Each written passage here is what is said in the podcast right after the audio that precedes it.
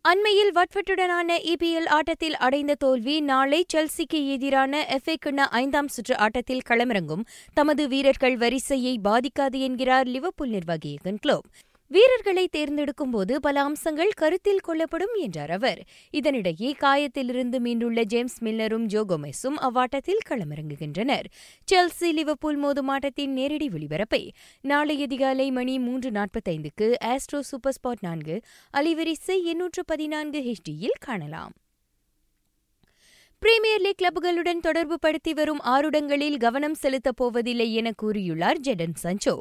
பருவ இறுதி வரை தமது அணியிலேயே எப்படி அதிரடி படைப்பது என்பதில்தான் தமது முழு கவனமும் இருப்பதாக அந்த பொருசிய டாட்மன் வீரர் சொன்னார்.